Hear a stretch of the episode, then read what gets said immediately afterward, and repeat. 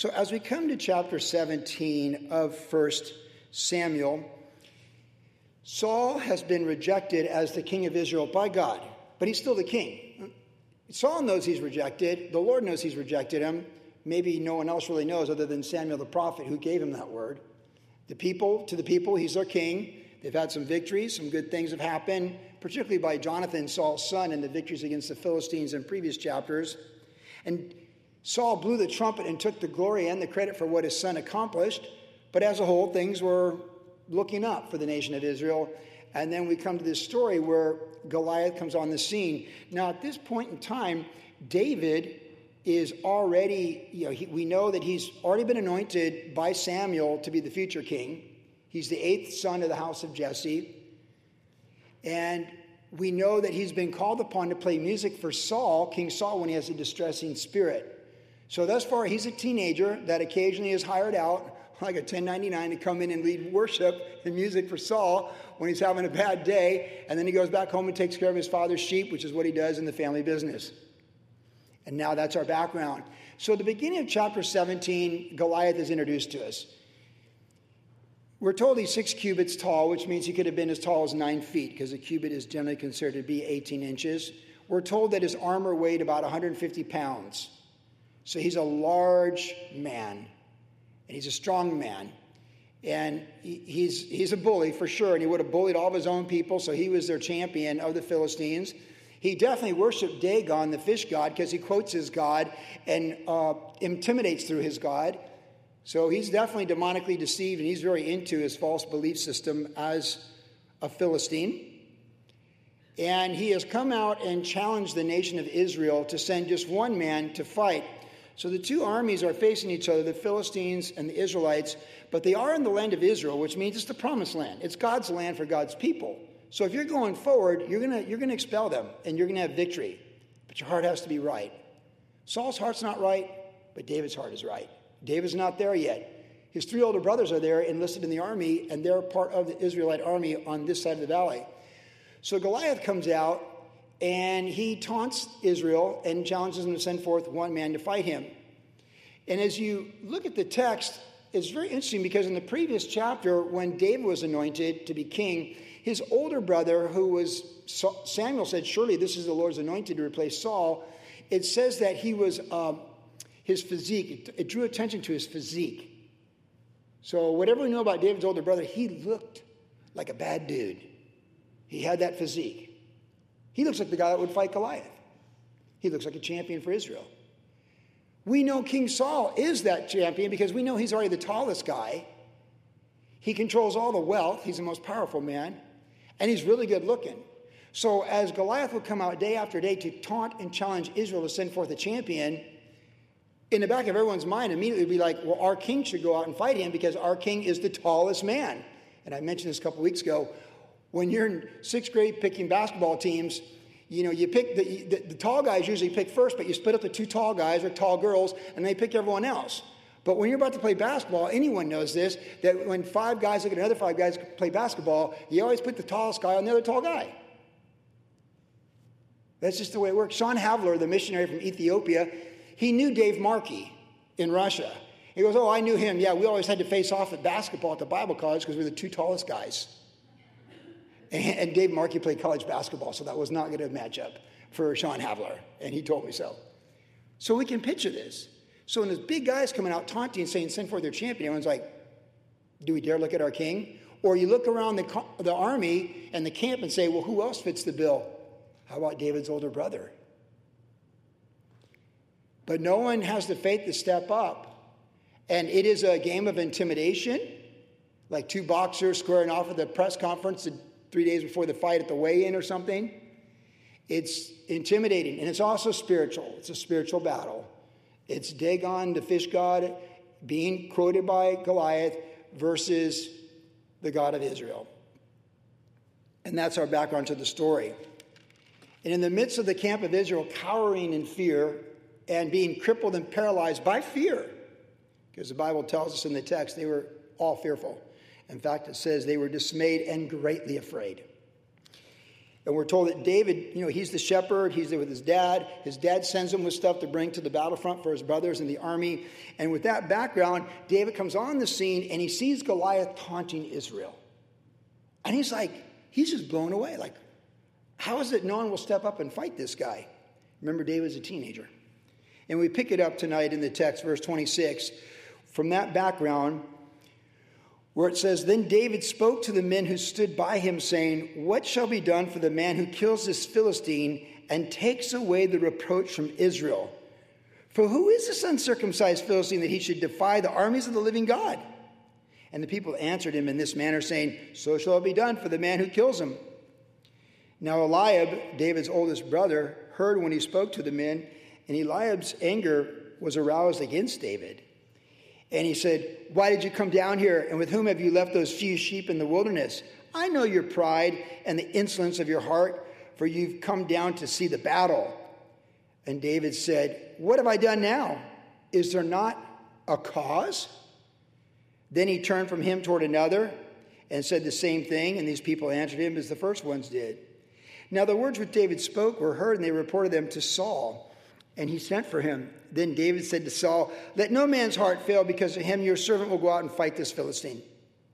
And Saul said to David, You're not able to go against this Philistine to fight with him, for you are a youth, and he is a man from a man of war from his youth.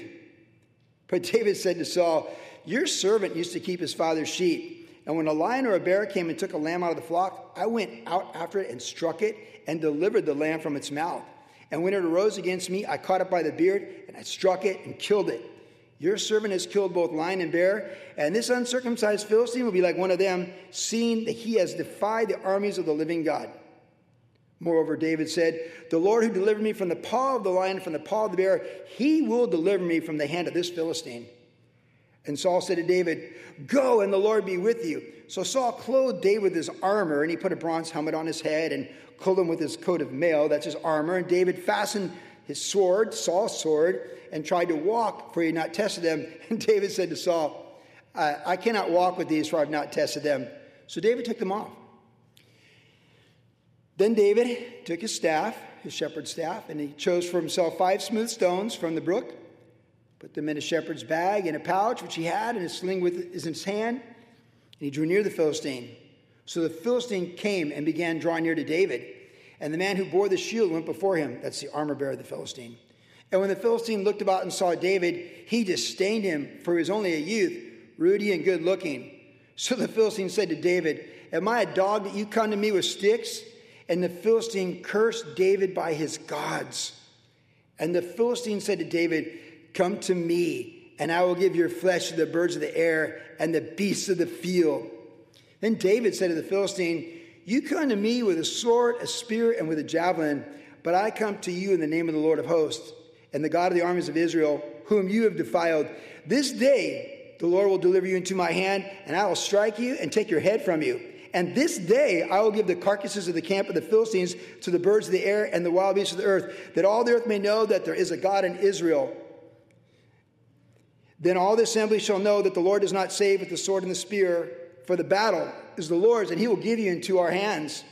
So it was when the Philistine arose and came and drew near to meet David that David hurried and ran toward the army to meet the Philistine. Then David put his hand in his bag, took out a stone, he slung it, and it struck the Philistine in his forehead. So the stone sank into his forehead, and he fell on his face to the earth. So David prevailed over the Philistine with a sling and a stone. And he struck the Philistine and killed him.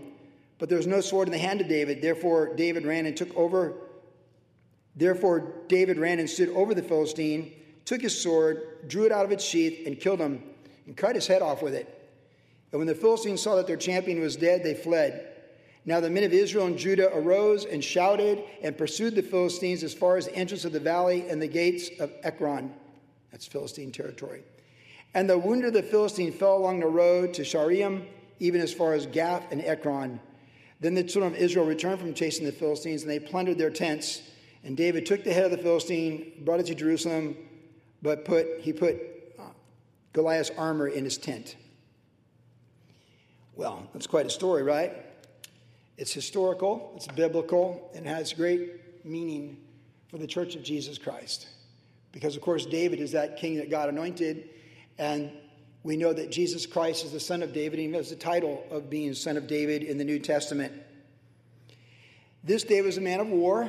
Our, our Jesus, the Son of David, the Savior of the world, the Son of God, he's a man of war in the spiritual realm. He disarmed principalities and powers, having humiliated them, made a spectacle of them on the cross. When Jesus died on the cross, he had total triumph over sin, over the grave, and over the devil, with the risen his resurrection as well. Jesus is coming, walking on planet Earth, living a perfect, sinless life, born of the Virgin, defeating the devil in the 40 day temptation, head to head, man on man, if you will.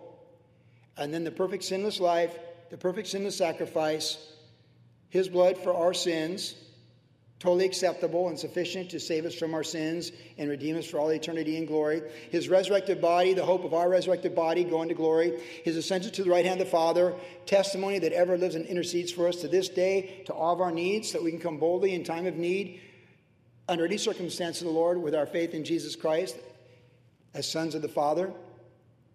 And the promise of his coming kingdom, for he's coming again as the King of kings and Lord of lords not to establish just the spiritual victory in that dimension, but complete and total victory, unfinished work in every dimension that exists in his universe that he made, that is all made for him, held by him, and controlled by him.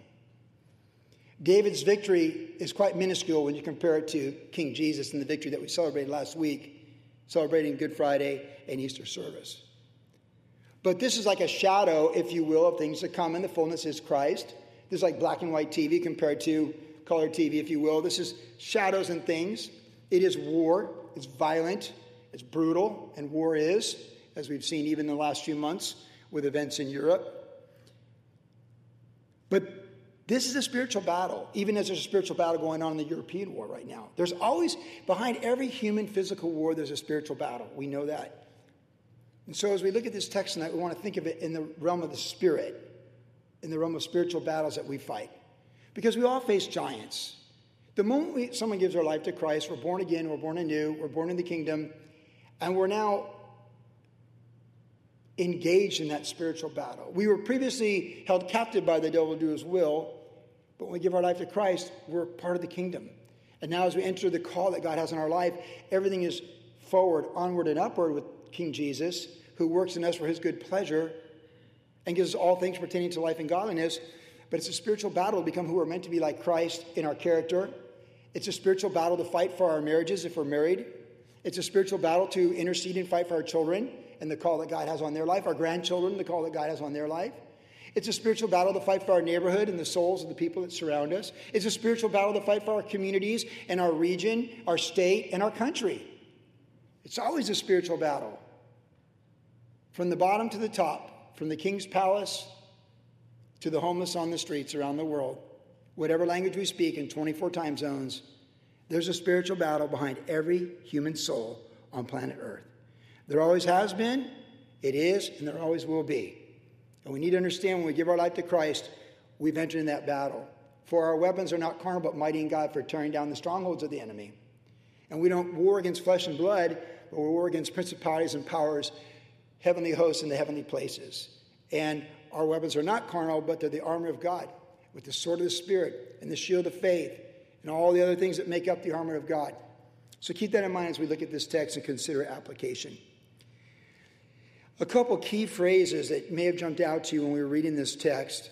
One of them is found in verse 29 when David's brother says he knows more about David's heart than David himself. And David simply responds and says, What now have I done? He challenges his brother to give him an actual accusation. But then he says something very profound Is there not a cause? Is there not a cause? When there's evil in the land and falsehood is prevailing against truth, when there's a shedding of innocent blood, when there's the diluting of falsehood against truth, when good becomes evil and becomes good, is there not a cause in the marketplace of thought? for people of truth to stand for truth and having done all stand? Is there not a cause? In the human experience, there's just causes and unjust causes. And men and women passionately pursue just causes and unjust causes.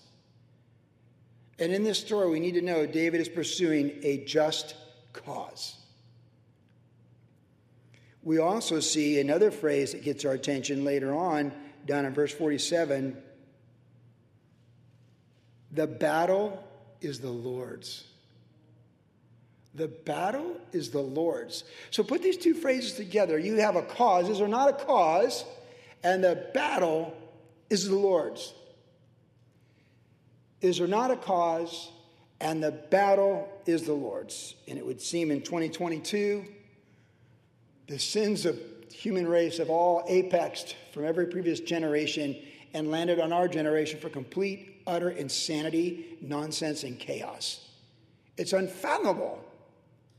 The deception, delusion, and discouragement that hangs over this planet right now on this day.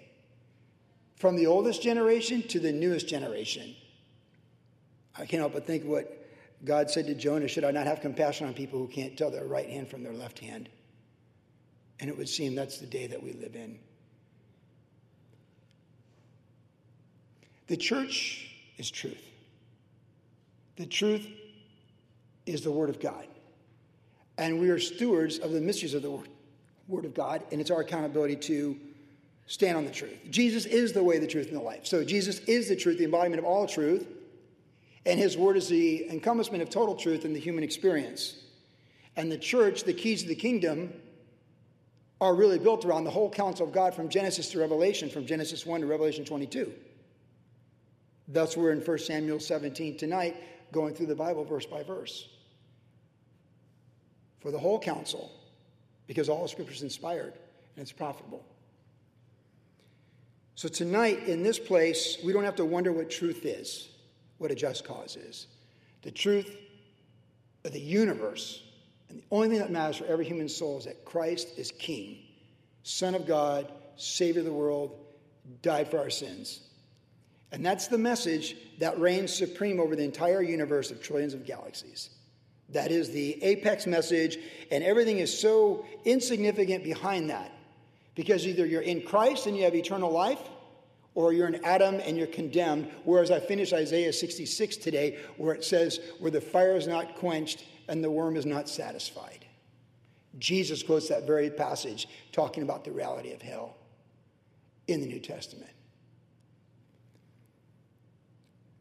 Every generation of the church finds himself in a spiritual battle. It would just seem that ours has cranked up and ratcheted up quite a bit. Not to take away from previous spiritual battles, we know what it was like to be a believer in Christ in Europe in the 30s and the 40s, right? Who could know what we would have done as Dutch believers or Danish believers or whatever, you know? But if you're Czech and you're living for Jesus in 1939 and the Nazis roll? I mean, who, we don't know. Or to be a Christian during Stalin's reign or Mao Zedong and all that he did. Xi Jinping, who knows what it's like to be a believer in different parts of China right now? I, don't know. Or North Korea.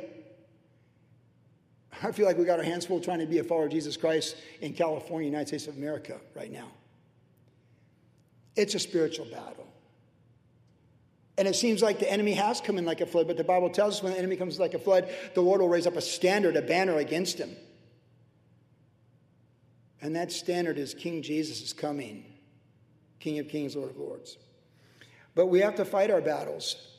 Being a believer, we're part, uh, being the church, we're part of a, a universal battle for our time and our generation and our location in our nation.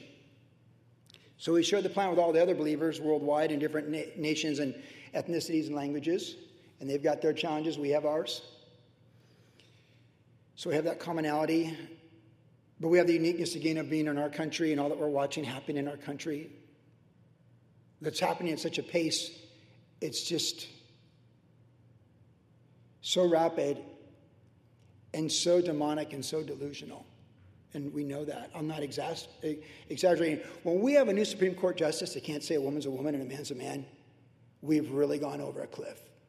And that's not the point of the message, but that's just the reality of the world we walk out in here when we go to work and you go to your university and you drive on the freeway and you do this and you do that.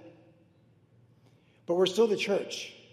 And this story tells us the principles that we still hold the high moral ground we still have all the authority of heaven, all the promises of heaven, and the assurance that the king is coming. So, like good diplomats, better yet, like good ambassadors and good citizens, we need to continue to represent this coming kingdom and declare the terms of this coming kingdom, whether the foreign land that we're in, planet Earth, accepts it, believes it, or rejects it. That's what we need to do. And this story reminds us of that.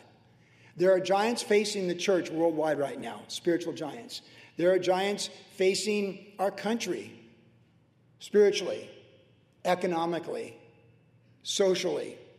There are giants facing our personal life right now physically, health, finances, different agitations of life, human relationships within our family, within our neighbors, and where we work. There's no shortage of giants in our world. And as I say giant to you, you probably have some visuals right away that come to your mind. So there's certain giants of people and forces that are against the church worldwide. There's giants in our country that are against the church and against our faith within this nation, trying to destroy it. And then there are giants in your real world that affect you personally. The Bible tells us so this is the good fight. And Paul himself said at the end of his life, the Apostle Paul, I have kept the faith, finished the race, and fought the good fight. So there's bad fights, and there's good fights. The bad fight's getting, getting in someone else's quarrel, and the Proverbs tells us that's like grabbing a dog by the ear when they're in a dog fight. That's not the right fight. But the right fight is the good fight, to fight the good fight of right and wrong, truth and falsehood. What's true, just, noble, honorable, and praiseworthy, and the things that God honors. That's the right fight. And that's a good fight. The fight of prayer for your walk and your character and your convictions and your conscience. The fight of prayer for your family and your children, your grandchildren, and your neighbors.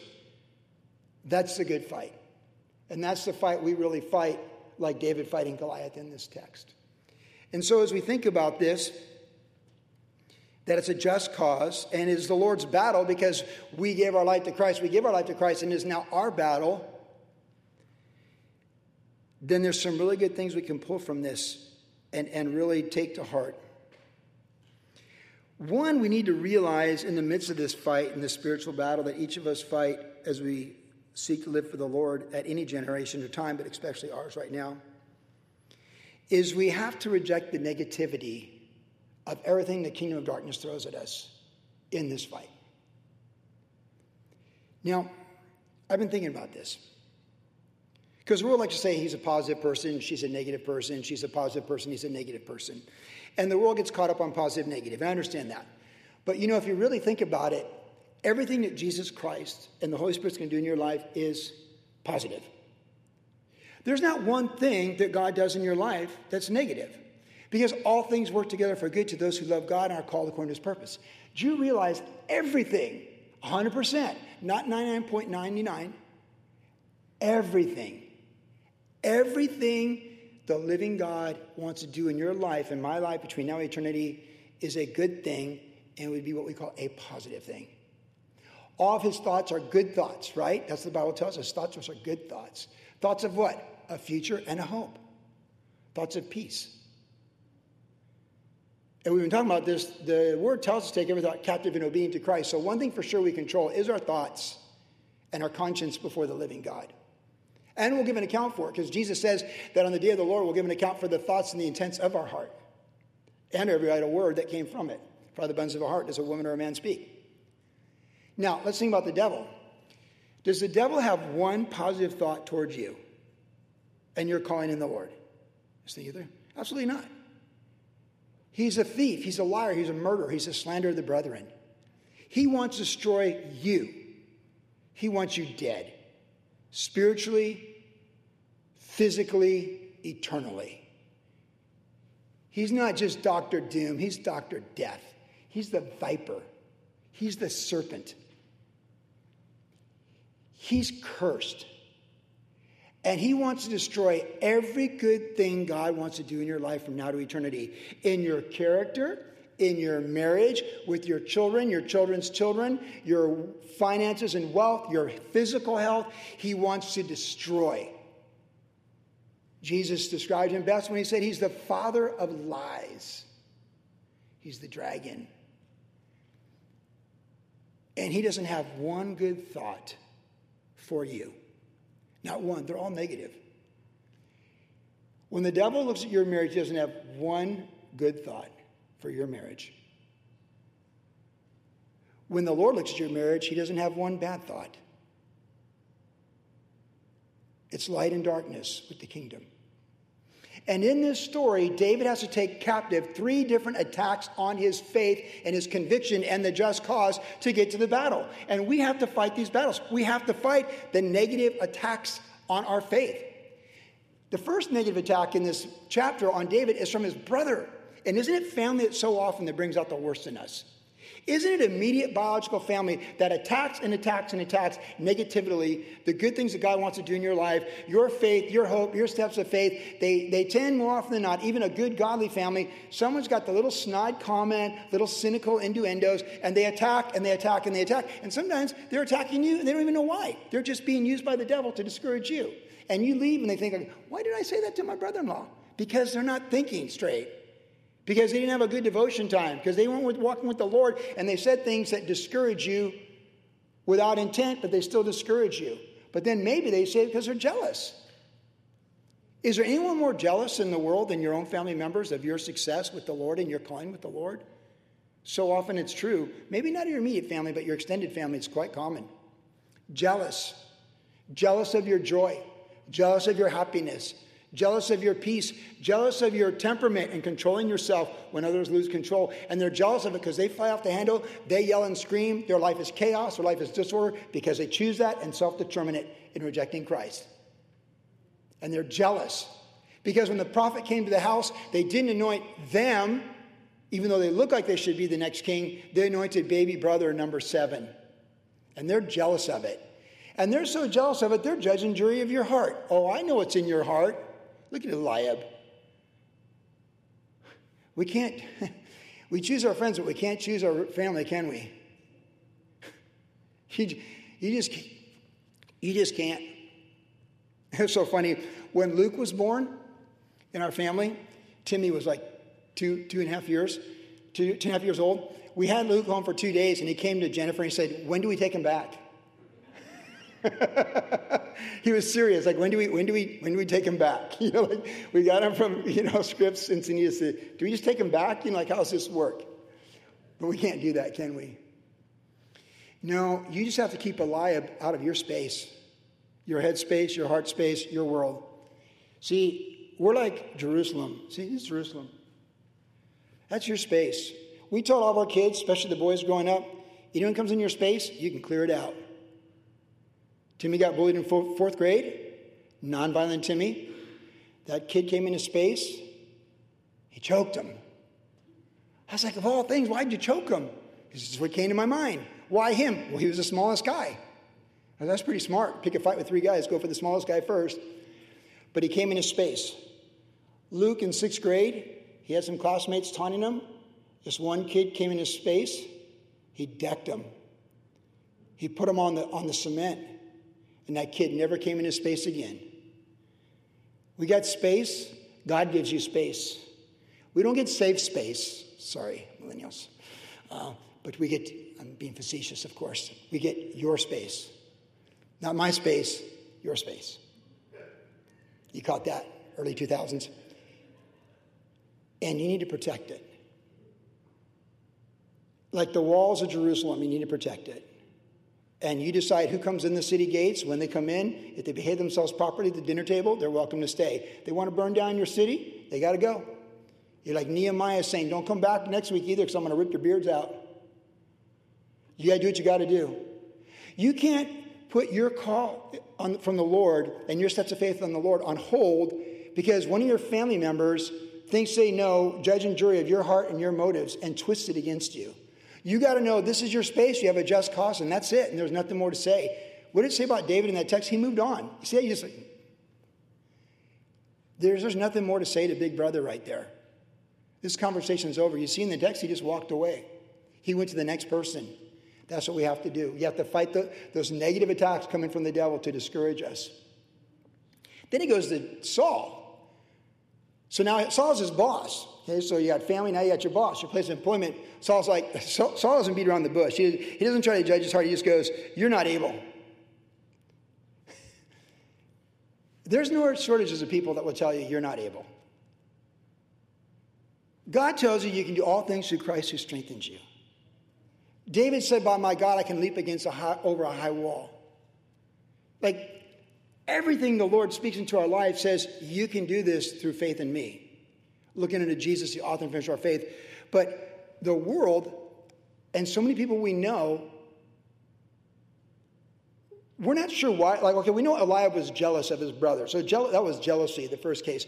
But in this case, it's just like, You're not able. Oh, so Saul's judge and jury knows everything. Don't let ungodly men and women rejected by the Lord determine what God's doing in your life and stop you from it. You just have to recognize, like, no, that's not the voice of the Lord. There's a lot of voices out there. Filter them. We need to know the voice of the Lord. No, my boss, he might be the king of covenant, Israel. That's why I never try and boss people's personal lives. Why would I? I don't know. I got a hard enough time figuring out what God's doing in my life. Had all these different pastors come to me in the last three years saying, We feel called to go to Idaho. We feel called to go to Texas. We feel called to go to, uh, you know, Phoenix or whatever. And these different places, people have gone from this church. I'm like, Good for you. Lord, guide your steps and keep you. And with Sam and Joanna as my witness, I've never held anyone back from moving anywhere. I've encouraged them. I'm not going to be the, I'm, if anything, I'm going to encourage you to go. I want you to go. Like I told Hector, go get your own stories. Quit telling mine. Get out there and live life. Get some stories. I don't need, you don't want to hear Pastor Chuck stories from me, and people don't want to hear Pastor Joey stories from Hector. So get on with it. And don't, don't let people come. You got to get through all that spiritual beatdown of people trying to discourage you. It, it's hard when people, you, someone you look up to and you respect, because we're told that some, they, it says when Saul and David met each other in the previous chapter, that one of them loved the other. So Pastor Chuck says it was David loving Saul, but David Guzik said it was Saul loving David. It's not really clear in the original Hebrew. But if it's David that loved Saul and so looked up to him as the king and his boss, can you imagine how hard it was for him to go into the boss's tent, who he loves and respects, because he never did raise his hand against Saul, and, and go like, I can do this. And he goes, no, you can't. That dream? No, you can't. Get back in your little hole. Get back in your cubicle. You can't do that. You got to reject that in Jesus' name. You just cannot accept that. If you have the just cause and you know you're in the right and you know it's the moral high ground, you know it's what God's calling to do, your, your brother, whatever, your boss, whatever. And then finally, when he went before Goliath, Goliath despises him. The three biggest men in his life his big brother, the quarterback, his king, ruler of all, and Goliath, who whooped everybody from the enemies, all three of these men despised him and talked trash to him. And in the case of Saul, he tried to make him go out in the name of Saul. Okay, if you're going to go out here, wear my armor so I get the credit. You close the deal, I'll give you a little bonus, but I get it, I get, you know, boss of the year. That's don't no, that's not going to work that way. And Goliath's like, I'm going to feed you to the birds of the air. He had to overcome all this, and he had to know who he's believed in and be sure who he's believed in and know that his cause was a just cause. So when you're standing for the unborn and you're standing for basic science on gender or true science on healthcare, or you're standing for the truth in a, in a public forum, you need to know your cause is a just cause. You need to know that the battle is the Lord's. And when Goliath was coming at him and David ran at him, he knew it was a just cause and the battle is the Lord's. And he didn't even blink. There was no kryptonite to stop David's faith. Not a jealous big brother judging his heart, not an unbelieving king rejected by the Lord, or an evil foe who tried to intimidate him verbally before even getting in the octagon, if you will. We got to take those thoughts captive, body of Christ, worship generation. And we need to go forward, second of all, in the assurance of what we know God's faithfulness is. Because when David stood before Saul and Saul said, You can't do it, and David said, Yeah, I can. So you go to your boss and you say, Look, I know what's been going on here for 39 days, but I'll go fight this guy. Oh, I know you can't. Oh, I can. Here's my resume. Here's my progressive resume of faith. Because when I wasn't even called to my dad's house when the prophet Samuel came to anoint a king, where I wasn't even on the radar, on the draft board, if you will, me and the Lord were writing songs together. We were alone in the middle of the night. I have a heart for God. He would never say these things, but God said it. God said it of David before this conversation. He could have said, Here's my resume. God of the universe, God of wonders beyond our galaxy, says, I have a heart for him. And I'll fight this guy. And in case you question whether my credentials, I can do this, let me tell you. You know, when you go to Big Bear and you see those stickers on the back window that's a bear claw and it says Bear Mountain or Big Bear? God delivered me from that paw. I chased down a bear that had what was mine, that was entrusted to me by the Lord. And I fought for it. I fought the good fight.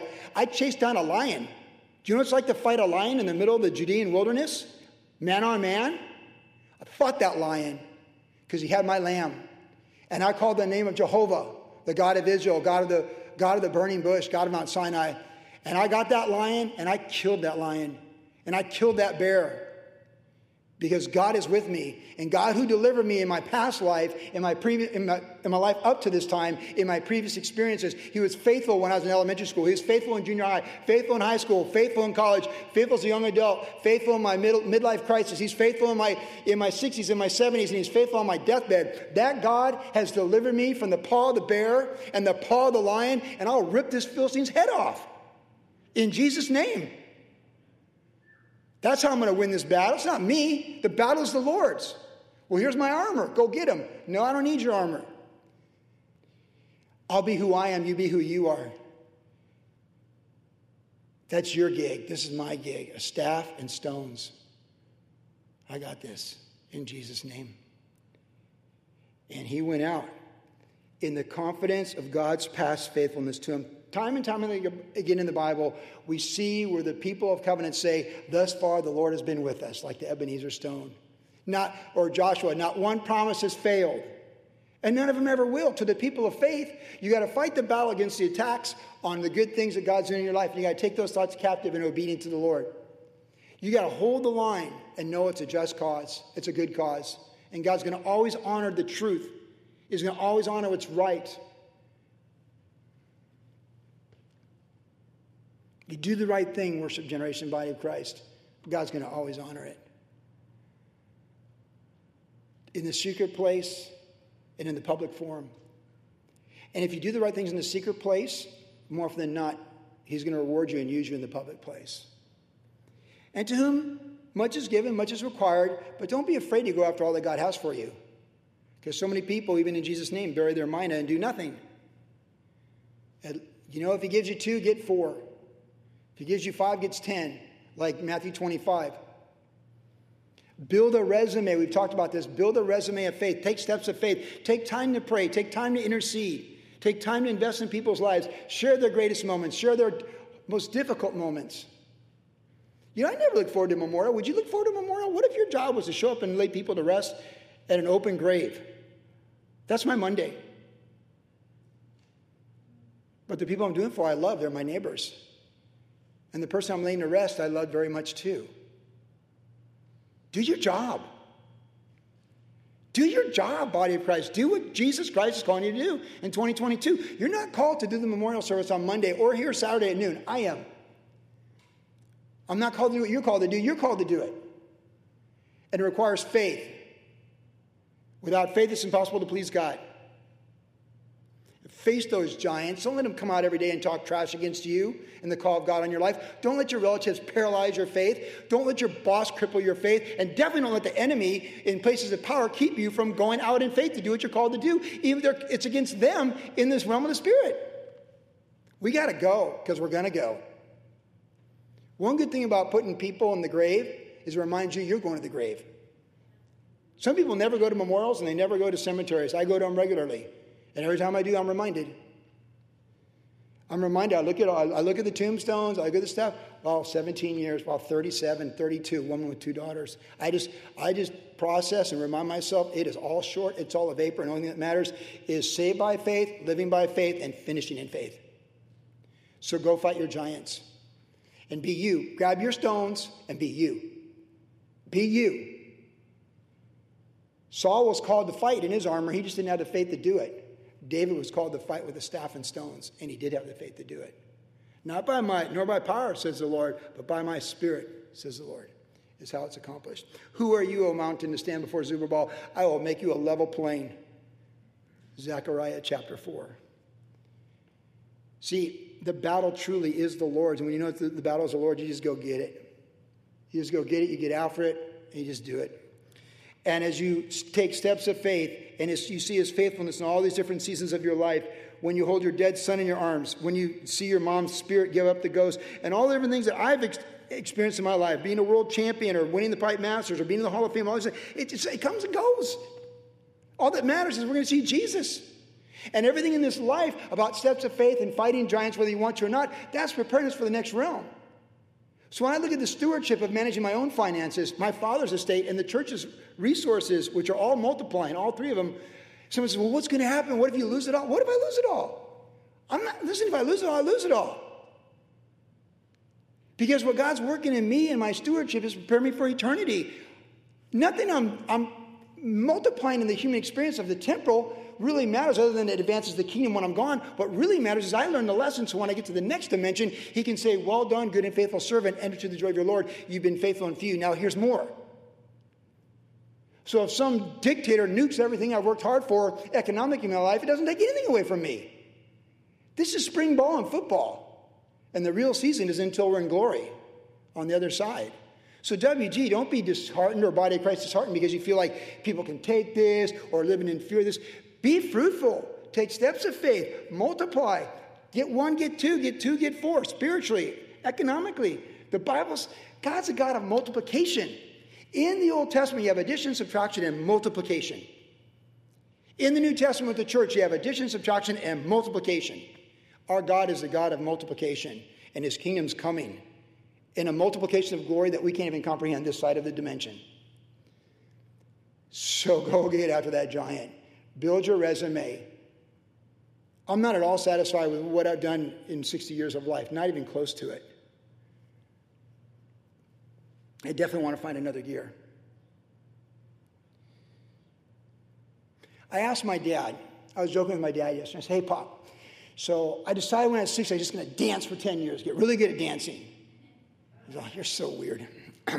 and so, and then at 70, I'm going to take up golf. I mean, I played golf recently. I really like golf. But, you know, they say it's a good walk on bad. But at any rate, at 70, I'm going to live somewhere and I'm going to play golf. I still my dance, but I'm going to golf because I'll have an upside in golf. I can get better at golf between 70 and 80. I'm going to play golf.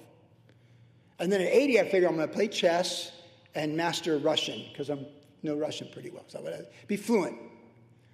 King Charlemagne said, the famous King Charlemagne, he said that when you learn another language, you gain another soul because you see people of that culture when you learn their language. When I learned Spanish, I embraced the whole Latin community because I was learning Spanish. You don't learn a language not to like people.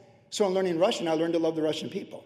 So I figure between 80 and 90, I'm gonna play chess, not checkers, chess. And I'm gonna speak Russian. And they're really gonna think something's wrong with me. But I said, Dad, I haven't figured out what I'm gonna do at 90. So, Dad, let me ask you, what, what, what, do, what do you do at 90? And he says, Wish that you were 70.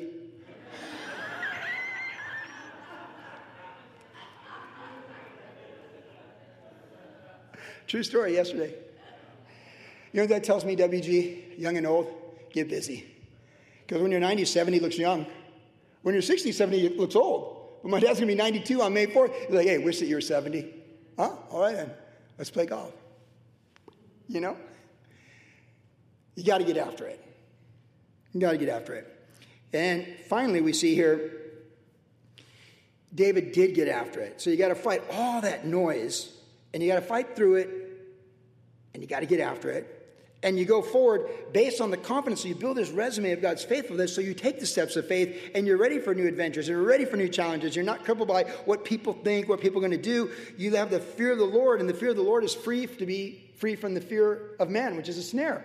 And you go and you take action. But notice when David took action, how it says that he took his, his staff and his stone, and we talked about this. Take your weapon, take your strength. You be you, like I just said. You be you, I'll be me. I'm not trying to be you. Don't try to be me. Why would you? And let's just be who we are. You go in the gifts God's given you, and you go get two and make four for the kingdom. You got five, go make ten. You got one to get two, but don't bury it. Don't bury the call of God. Do not bury the call of God. And then expand your vision. I, check this out.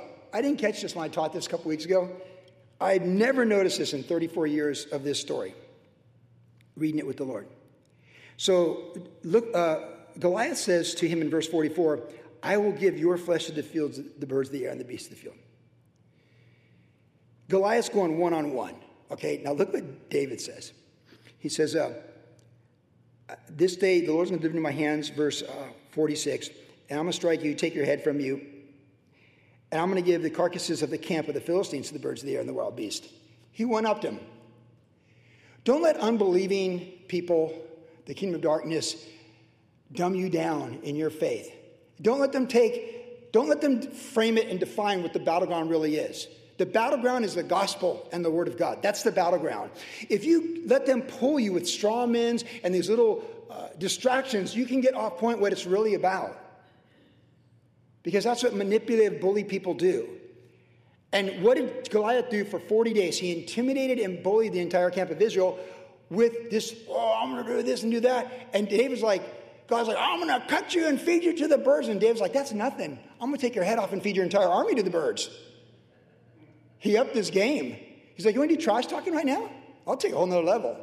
It's not you against me, it's you against the Lord. And we're going to wipe your army out today. Big bad bully says, I'm going to come take your life. I'm like, hey, five stones, a staff, I'm taking your life and we're taking your whole army's life. He one upped them. Our God's the God of multiplication. We need bigger vision. We need more faith. To him or her who has, more will be given. And the way you get it is to be faithful with it and make something happen. Faith without works is dead, right? So you got to make just make things happen. Do something, you know, when I saw different people that I follow on Instagram up at the Capitol this week defending the unborn in the state of California, it would seem like California would be easy to think it's a lost cause. I mean, we sometimes feel that way. But they're up there. I was like, yeah. I was like, yeah, Jack Hibbs. I'm not going to do a Trump rally in the church. That's what he does, that's his business. But I, man, the dudes at Capitol defending the unborn and innocent blood. What could be more honorable? If that's your last day on planet Earth, by the way, that's a good look. That is a really good look for your last day. Got to respect that. And he did it. Goliath, Goliath fell. David got him. David took the offense. He didn't even play the defense. David ran at Goliath. This is another beautiful part of the story. David ran at him. Guy's like, oh, yeah, yeah. And David's like, just ran right at him, like, oh, what's going on? Like he charged him. That's the only way you can fight these battles. You cannot be hesitant. You cannot double clutch. It's like surfing pipeline. Either you attack pipeline or you don't even surf pipeline. And once I had a horrible wipeout in 1999 at pipeline, I was never the same. I couldn't attack pipeline, so I quit surfing pipeline. But that's one thing as an athlete, the most dangerous wave in the world. Quite another one, just a pastor trying to be faithful to the end. Because I can attack the kingdom of darkness until I'm 102 or whenever I step into eternity. You and I can attack the kingdom of darkness with faith in Jesus because it's not by might nor by power, but by my spirit, says the Lord. You and I can keep going forward and charging the giants of darkness until the last day, however long we live. Isn't that a beautiful thing? Because though the outward woman's perishing, the outward man, the inward man, the inward woman, we're being renewed daily. And we're going from glory to glory. Your greatest battle might be your last day. So keep charging ahead. But it's no time to be sitting in the camp going like, who's going to deal with this? Get after it in prayer, support those who do, and figure out where you're supposed to be. Reject the darkness, stand on the past faithfulness and the assurance of a just cause, take action, make things happen, fight the viper, cut his head off, and claim the victory that's already accomplished through what we celebrated last week. Amen.